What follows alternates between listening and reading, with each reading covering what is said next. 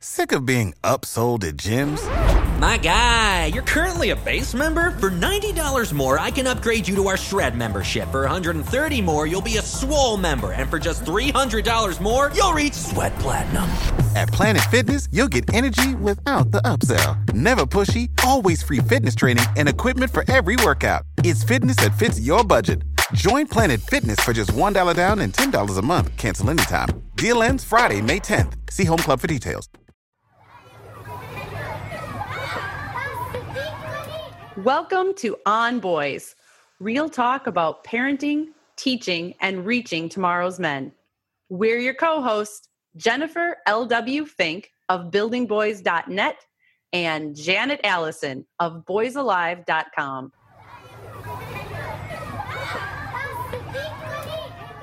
Have you ever struggled to understand why boys do the things they do in groups? I know that as a mom, sometimes I will watch my boys interact in a group of boys and um, I shake my head sometimes.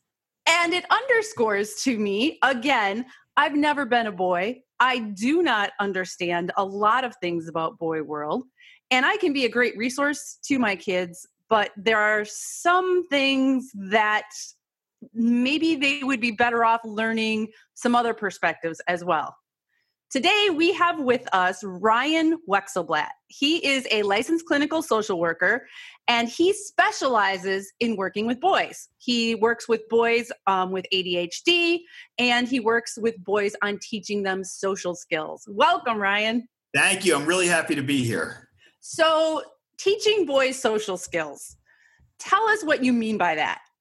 Yeah. So I really kind of started off my career in the special education field, you know, working at schools. And, you know, one thing kind of led to another eventually. And really how I got into this was from my uh, my own son. I'll give you a little background. So I am a um, single dad. I adopted my son on, on my own. Sometimes people don't know what to make about that.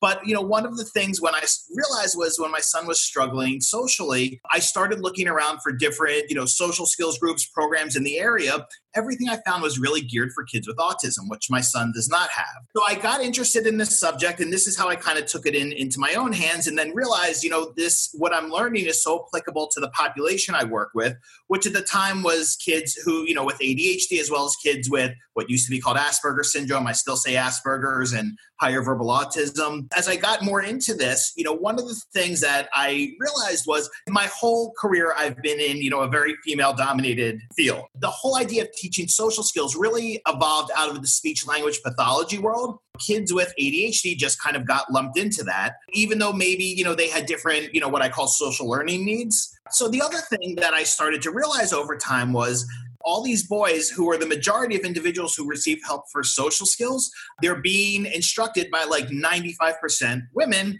who understandably were never part of a male peer group growing up. And one of the things I started learning was that a lot of these boys I was seeing who had been in social skills groups or received social skills instruction in school, they were learning social communication skills that weren't organic to the way boys their age spoke to each other. It was really overly formal. It was kind of a lot of scripted behavior. And and really, you know, my thought in the back of my head was, wow, they're they, they're being taught to speak like middle-aged women.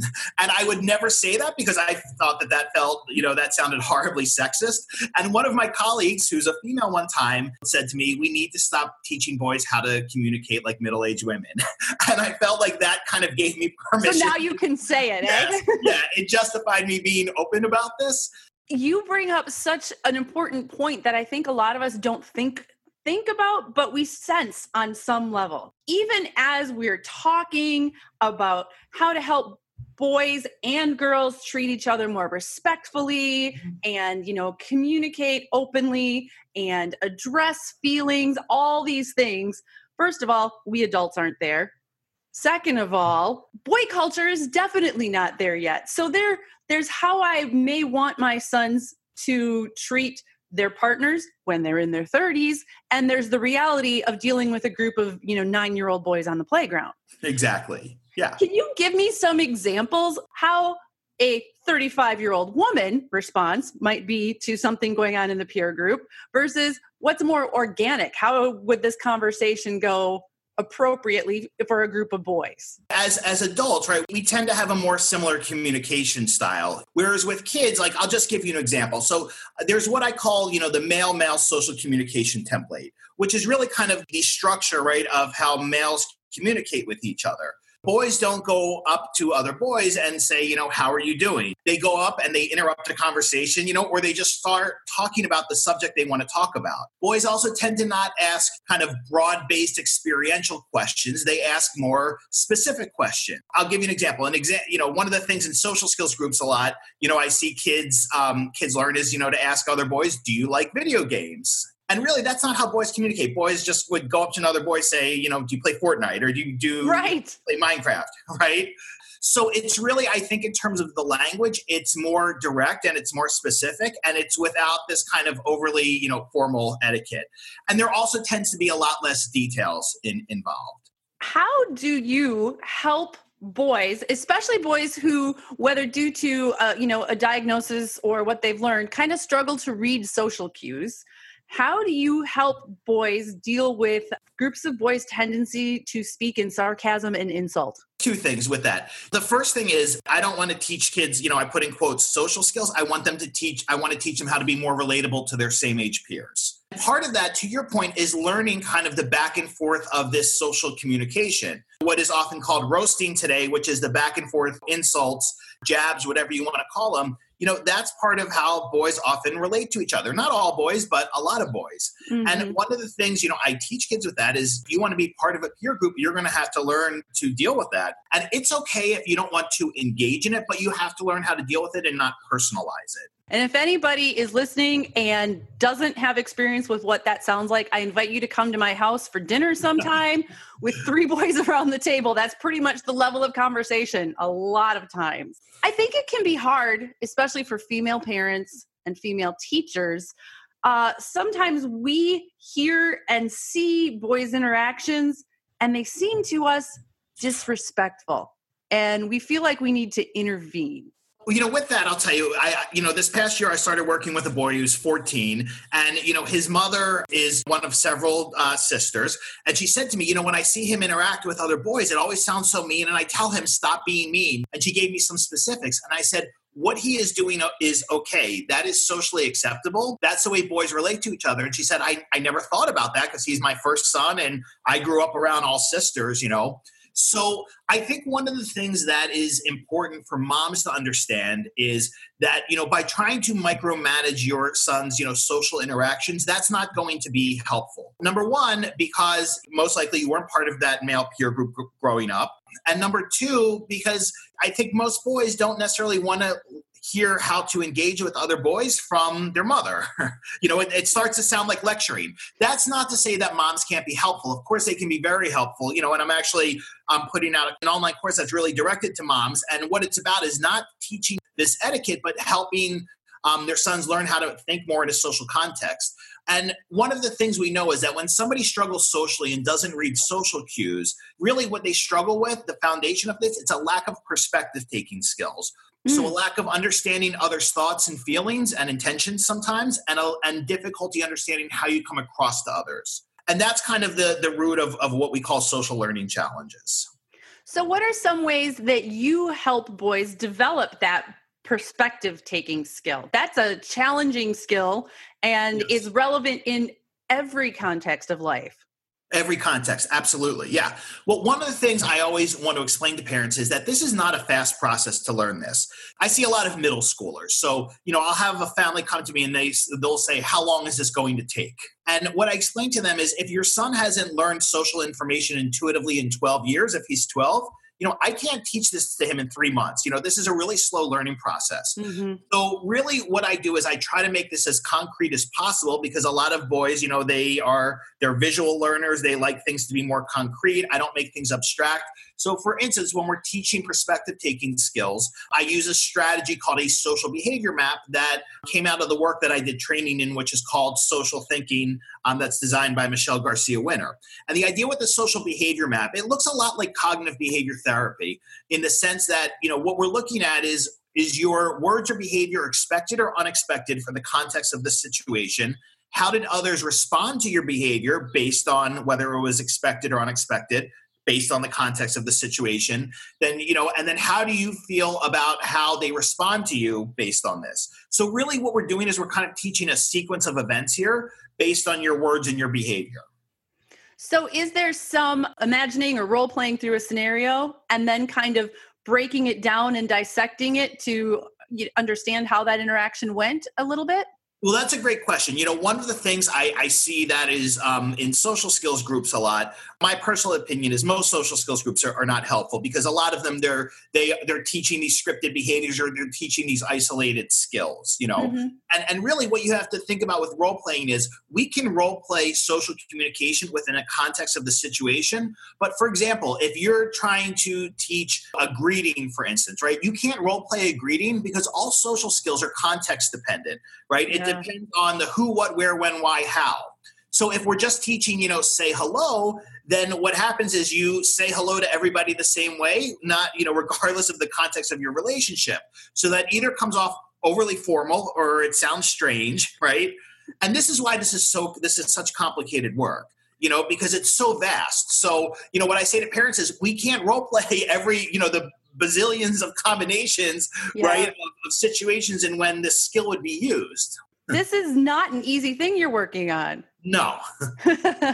Parents often are concerned about their boys' social abilities. Either they're worried because their son is, you know, with a group of friends that uh, they're frankly worried about influence, or they feel like their son is spending too much time alone, should be more social.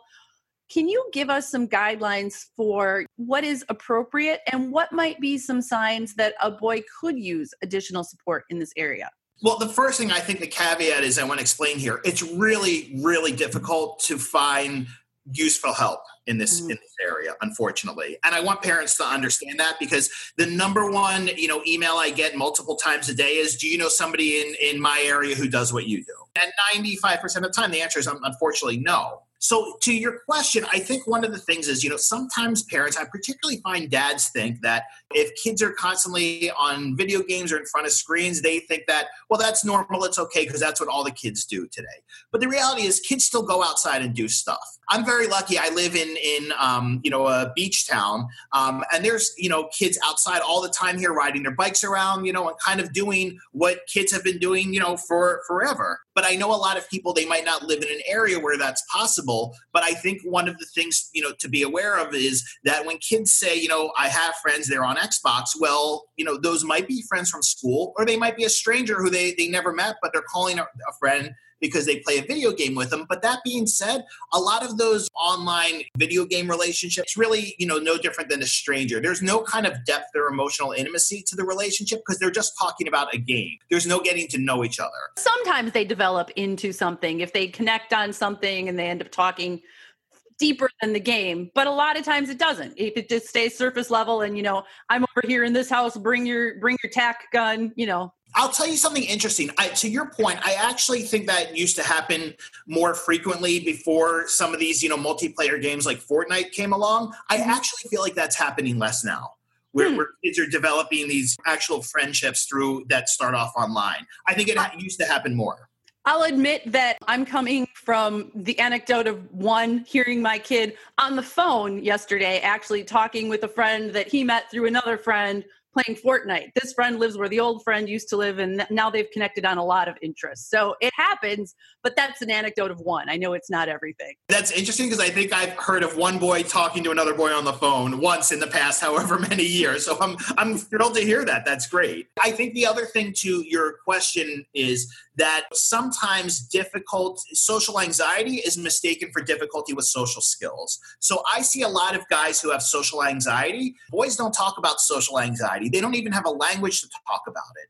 So one of the things that happens is it goes unnoticed. They tend, you know, go to this online virtual world, right, where it's easier to interact. I think parents sometimes kind of become complacent and thinking, well, that's just what he likes, or they think he struggles socially when really he doesn't struggle socially. He struggles with social anxiety, and they're two different things. Social anxiety and social learning challenges are completely separate. So, explain a little bit more about what social anxiety is and what parents might see versus problems with social skills and what that would look like. Social anxiety at its core is, you know, it's a fear of being judged by others. That so, pretty much describes my whole entire middle school and high school right, experience. Exactly, right. So, you know, for boys, what it looks like is they might not want to invite a friend over because they're too scared of rejection, or they're scared of talking at the lunch table because they're worried that other kids are going to like you know what we call do mind reading and think that you know they're going to think they're weird for what they said but they don't really have any basis for that you know? Yep. and that's different than social learning challenges which is when you don't learn social information intuitively from a young age you know? Okay so, what parents have to look for in terms of social anxiety is if your son tends to kind of isolate in terms of not wanting to invite other kids over, even when you make suggestions, if he's not reaching out to other kids, if he maybe gets upset when you ask him if he wants to invite somebody over, those kind of things. Since that sounds like it is uh, relatively common, do you have ideas for how parents can help with social anxiety if you have a boy that is exhibiting some of those symptoms you know you don't want to put him on the defensive you know son i fear you may have some social anxiety that's not going to get you anywhere well, two things. You know, one of the things we know about anxiety is the way you learn to move through anxiety is putting yourself in situations that make you uncomfortable and realizing that while, yes, your anxiety might get pretty high, it will also come down. And what tends to happen is, you know, a lot of well meaning parents, when they have anxious kids or when they have socially anxious kids, they let them avoid social situations because it makes them anxious, right? So they accommodate their anxiety, which is exactly the opposite of what you should do. Here's the good news about this though social anxiety is not difficult to treat. I've done training in what's called cognitive behavior therapy. That's what I use. And there's a good amount of people, you know, around the country and, you know, Canada and around the world who are trained in, in CBT who can address social anxiety. The one thing I will say is that kids have to be motivated to do the work because there's some homework involved in this. Sure. Dealing with social anxiety is something on a small scale parents may be able to help their sons it sounds like on their own, you know, that pushing through, it's okay to feel this discomfort, we can help you deal with this discomfort. That's that's one level. And there is professional help available if you need it. Um, exactly. You can, you can right. find a therapist who can help right. you address this issue and one of the things I want to I always want to explain to parents is, and I tell I explain this to kids as well, that social anxiety, you know, tends to not just go away naturally. You know, mm. so it's really something that needs to be dealt with. That's not something you're just going to age out of, or it's some, a phase. Some people do, but not not not as to the extent that they could really if they had okay. help. Yeah. Okay. Now let's differentiate um, social anxiety. Let's talk about social learning challenges. So yeah. you said we're talking about kids who you know, most of us, we sort of absorb these nuances of interaction organically. We're around other people and we just sort of pick it up as we go along. It's not the case for all kids. Correct. Right. So, what we know is that individuals with some neurodevelopmental challenges, such as ADHD, Asperger's syndrome, higher verbal autism, nonverbal learning disability, they don't learn this social information intuitively. And then also, there's some individuals with um, learning differences, particularly slow processing speed, that can you know affect their development of, of social skills. Um, but that, that's a little different in terms of learning differences. So, really, right, what we have to do is we have to go back and teach these skills that haven't developed from a young age to the mm-hmm. extent that they should have. Mm-hmm. So, how do you do that? Let's say um, parents bring a boy to you and they explain, you know, here's where we're at here here are the issues that we've seen can you give us some examples of this in practice yeah. Well, the first thing I want to mention is I always teach kids that, you know, there is nothing wrong with you. There are some things your brain makes harder to learn, you know, and I give them an example. I say, you know, my brain doesn't make sports easy for me to learn. My brain doesn't make math easy for me to learn. My brain makes, you know, making friends easy to learn. And if your brain makes other things easy for you to learn and and it makes it a little harder to maybe make friends or keep friends, that's okay because you can learn this stuff, but we have to work on it. Because mm-hmm. I really want to normalize that, that there's nothing wrong with them and this is a learning issue. And one of the things I just want to mention with that real quick is a lot of times when kids struggle socially, parents take them to a mental health professional. And I want people to understand, you know, social learning challenges are exactly what they sound like. It's a learning issue, it's not a mental health issue.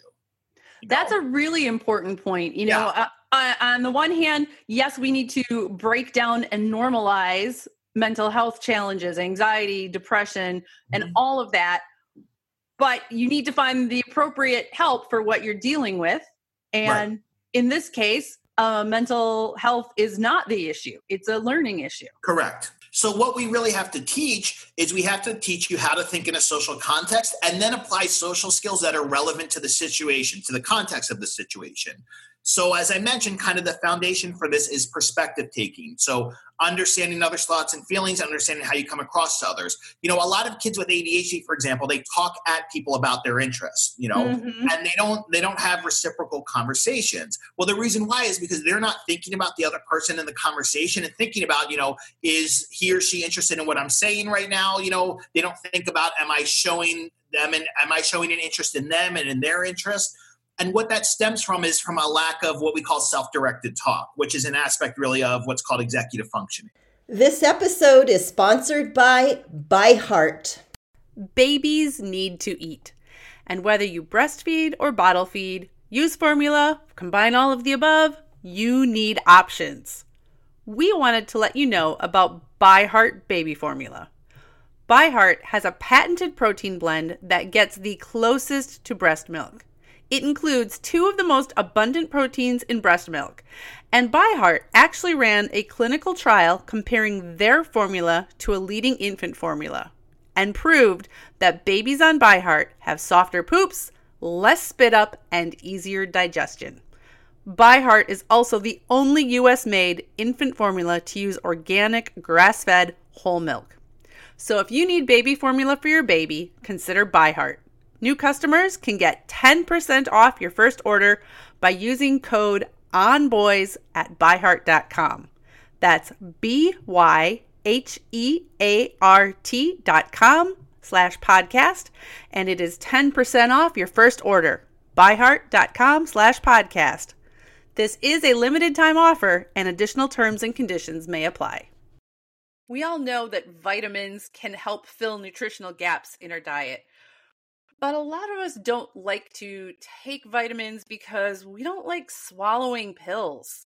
How do you feel about that, Janet? There's some days that I look at my vitamins and go, yeah, I should take those. I'll do it later. But I'll tell you what's changed. I have gotten easy melt vitamins. I have the D3 and I have the B12s and a multivitamin.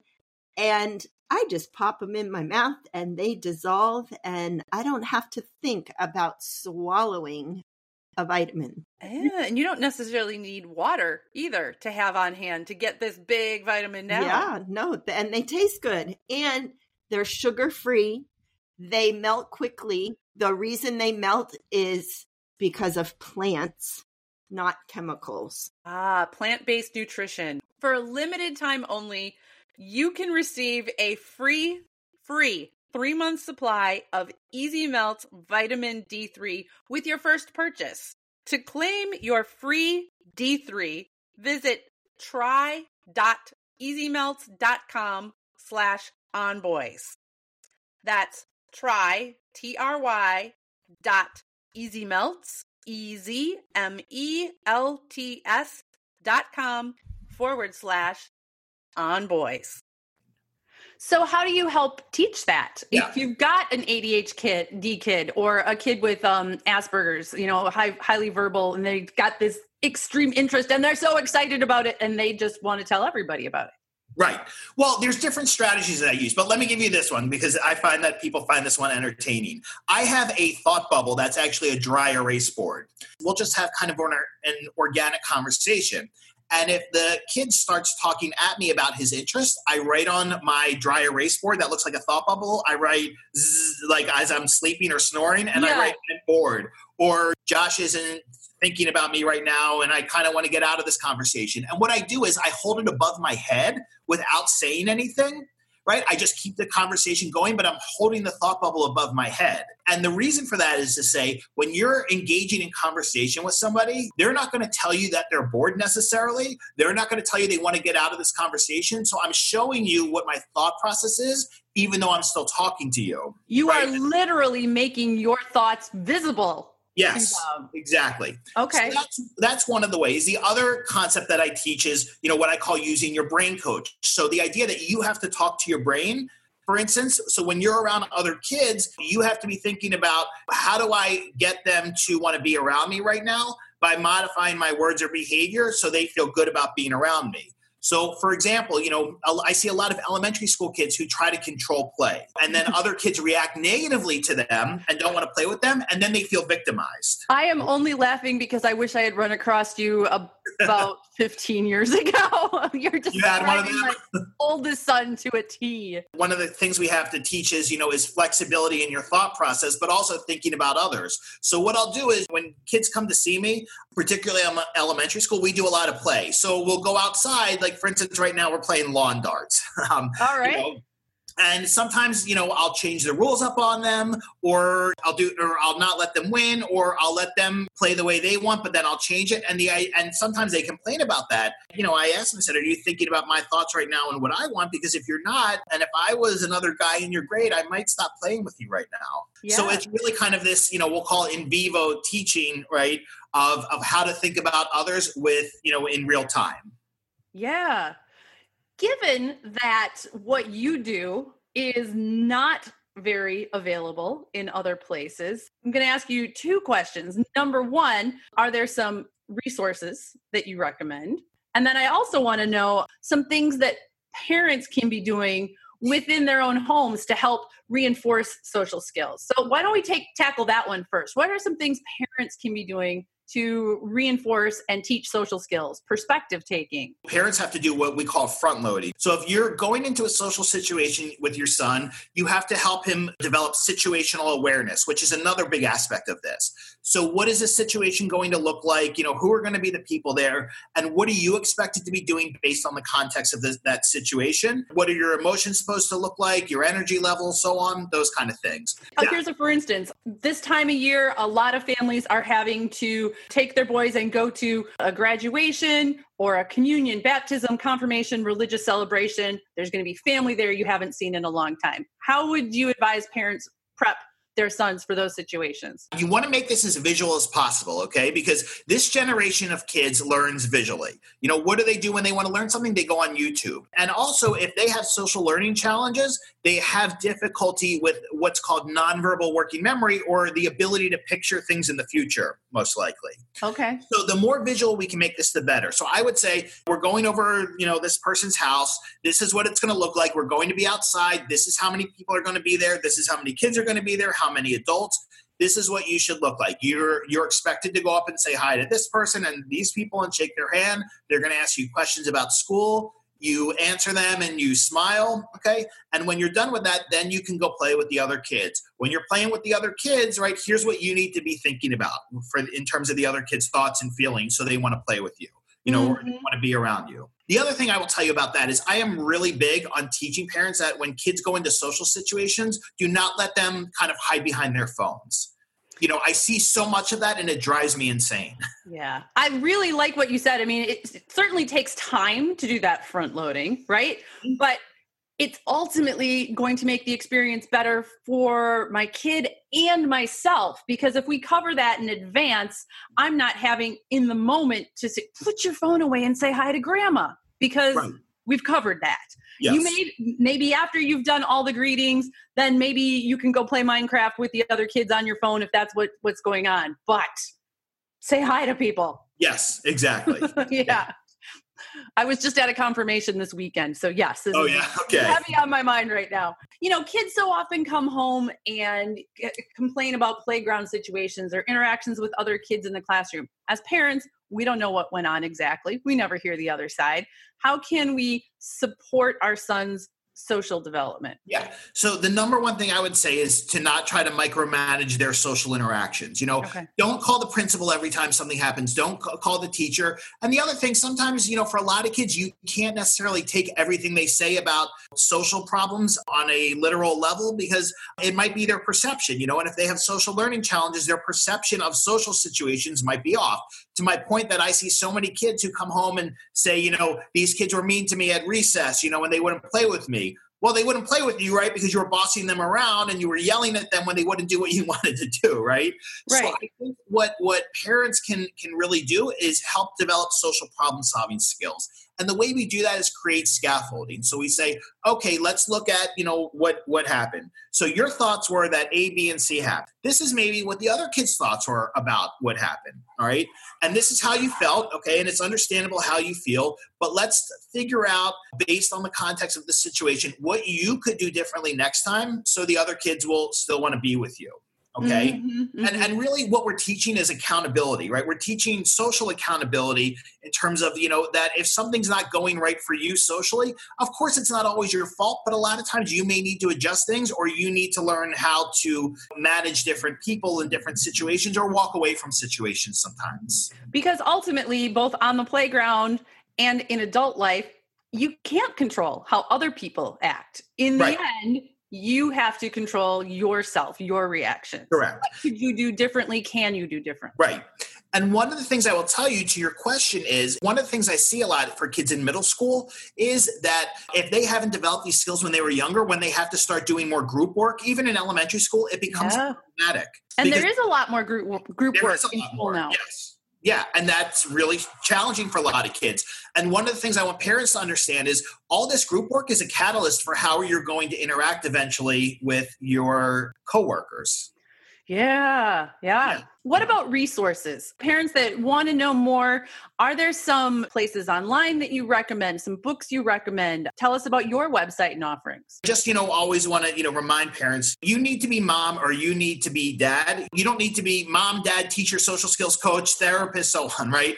You need to be the most stable presence, right, in your child's life and you need to be the one who loves them unconditionally and when you start trying to take on these other roles, sometimes, you know, it doesn't always work. Plus, if you haven't had training in this, I don't suggest trying to teach your child social skills. Okay. And the truth of the matter is, especially by the time they hit middle school, they're more likely to respond to somebody else than if mom or dad tells them the same exact thing.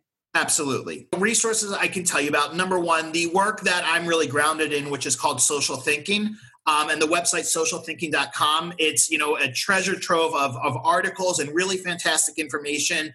And you know you can also follow them on social media. So I think number one that's helpful. Um, I have a YouTube channel called ADHD Dude where I post new videos every week. And one of the things I'm starting to do a lot more is I'm starting to make videos for kids, and it's a new series I'm calling Dudes Learn Social. Love it. yeah. So I also have a Facebook group, um, which is a great community of people, um, and that's called the ADHD Dude Facebook group. And again, I'm posting articles, I'm posting videos every week. Um, I actually just started a schedule, so you know it's different topics, different days for different age groups, um, and it's it's a really engaged community, and I love doing it. Um, so I encourage people to to join that as well and yeah, and I think those are kind of the the best resources to kind of get more, you know, an understanding of this from kind of my perspective. So my my thing I always say is, you know, I teach social skills to boys from a male perspective. That's my unique touch in in this field. I am totally going to take advantage of the fact that we have you on here right now, and I'm going to hit you up with a question. And uh, I'm really curious what your advice is, Janet. I know you're going to be over there laughing. Um, Janet has the flu today, so that's why you're not hearing her, but she's listening. So let's say that you have a 13 year old boy um, who has been within the same peer group for kindergarten on. Most of these kids have gone to school together for kindergarten on. And let's say that you hear from the school that um, your 13 year old son uh, kicked another 13 year old in the nuts at school because uh, the precipitating incident here was that uh, the one that got kicked in the nuts was messing with the hat of another friend the other friend had asked him numerous times to stop and he didn't stop. So he asked the other kid, Hey, can you help me out? The other kid said, Hey, don't mess with his hat. Hey, don't mess with you keep messing with his hat. I'm gonna kick you in the nuts. And well, that's what happened. Um, the backstory is apparently that there's been a bit of a social rift between the kicker and the kicky for a while the one mm-hmm. saying i really don't want to hang out with you anymore and the other one doesn't seem to get that according to what this one says so what do you do yeah. Okay. Well, number one, I, you know, something I want parents to understand is that around 11, so, you know, that would be fifth grade here in the US, you know, boys start to do this thing where they start to establish dominance. Who's going to be the group leader here? Who's kind of the strongest one? I don't mean physically strongest, but, you know, who can have the kind of the most dominant presence. And and that's why you know we tend to see a lot of kids start to struggle socially around fifth grade sixth grade. And that's why that's a big group uh, that i work with. How i would handle that is is to say you know we want to acknowledge that he was trying to be helpful and he was trying to stick up for his friend right? And that's a character trait we want to praise him for because that's a good attribute to have. I would start off with that with praising the positive and saying, I really respect that you were sticking up for your friend and that was showing him that you care about him. It shows him that you're a good friend and a loyal friend. Those are great qualities to have. Okay. And, you know, in doing that, you know, you are at an age now where, you know, you cannot be getting physical with people because that takes it to a different level. Mm-hmm. When you were little and like that would happen, it's different. But at this age, you can't be getting physical with, with anyone. So let's figure out what would have been a better way to kind of stop that from getting physical and what you could have done you know, to try to help your friend without getting to that level where you could wind up getting in trouble and you also hurt somebody. You know, a question that comes up so often in in my Facebook group. I have a Building Boys Facebook group. Janet has yeah. Boys Alive. You know, when and how to discipline. So certainly, when you get the call that your kid kicked another kid in the nuts, you're like, I need to do something about this. Is this a situation where talking this through is sufficient, or in your opinion, should there be some consequences? Because uh, you know, obviously, none of us want our kids to go around kicking other people anywhere. Right. Here's what I always tell parents. I say, I think consequences are warranted a lot because there's consequences in life for our actions, right? Mm-hmm. And or for our words. But the question is, is there a learning piece that goes along with that? In this situation, I'm not sure how, you know, taking away Xbox or whatever it might be might help to reinforce a lesson. But what I would say is what needs to happen is that as part of learning to accept responsibility for his actions, that he needs to apologize to the kid in person, not because he's being forced to, but it's something he does on his own. So what I would say is, and this is what I've done with my own son. I, I, you know, I've said when he's when he's done things, I said you need to go up and apologize to him or her, okay? And I expect that to happen, and I'm going to check to see if it happened you know because this is when when you do something hurtful to somebody you have to make up for it you know mm-hmm. one of the things i say to him you know part of you know becoming a man is is learning to accept responsibility for your words and your behavior but also admitting when you're wrong and that doesn't make you weak it actually makes you a stronger person I love that you just drew in your own experience too, because so often it's easy to think that everybody else, especially the experts, are doing this right. frankly, a lot of us got into this because of our own struggles, because we've learned things. Um, you know, and even if you know everything, we all make choices sometimes. This stuff is hard to learn. Your son is not a perfect person. You're not a perfect person. And yet, okay, the 13 year old who kicked the other kid in, in the nuts, that was my kid. So, surprise, surprise right. Right. And i will tell you so much i think for myself of, of what i've learned is from doing things not in a good way when my son was was younger. You know i took my my son was very very challenging when he was younger. And i took this i think very kind of typical male approach of you know you're not going to be in control here. I'm the alpha male here right? And and you know and that didn't work because right at the end of the day he didn't have the skills to know how to handle things better you know, and me getting upset and me getting angry and, and me kind of taking this authoritative approach all the time wasn't what he needed. So, so much of what I speak about, yeah, comes from, you know, my, my many, many billions of mistakes I made as a parent, you know, and learning experiences that came from them. Ryan, what is your website? How can people find you if they want to contact you for additional information? Yeah. So my my website is adhddude.com, um, mm-hmm. and that's where my online uh, courses will be uh, located, and also my um, online coaching. So I work with parents, and I also work with kids, you know, around social. Um, I really do it for like ages 11 and up because I find kids younger than that, I you know, it doesn't work so well. Plus, I want to be able to play with those younger guys as well in person. Yeah. Uh, so I do that. And then, yeah, my private practice um, and my camp, which is um, based out of Linwood, New Jersey, is uh, ridethewavecounseling.com. Oh, thank you so much. Yeah. And summertripcamp.com. Ride the wave. Got it. Yeah. Ryan, final words of encouragement for parents of boys.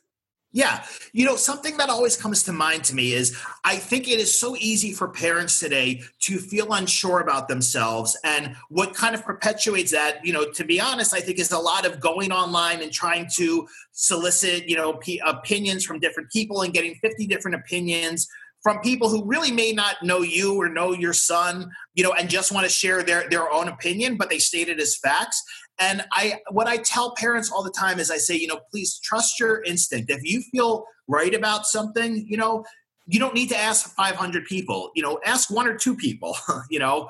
Um, and really the other thing i, I want to just tell parents is you know i think we we tend to have this propensity to kind of look back and say the way we were parented was so bad you know because a lot of us had like a lot more freedom than than kids do today um, and you know, my thing is that no, it really wasn't that bad. And what we're finding is, you know, that the more kids are overscheduled, the more kids are micromanaged and helicoptered. You know, it's not good for their development. It inhibits their development of resiliency. It inhibits their development of executive functioning. You know, and it can inhibit their social development as well. You Thank know. you so much for joining us today. One of the things I love about doing this show is that we connect people to people who have insights and um, knowledge to share. And I really personally, as a parent, feel like you have shared a perspective with me that's going to help me in my parenting. And I hope that's true for many of our listeners as well. Thank you. And I'm so happy to be here and to be asked to do this. And it was really exciting for me. So thank you both for this opportunity. Thanks for joining us. We are Jennifer L.W. Fink and Janet Allison and we are here to support you in parenting and teaching tomorrow's men.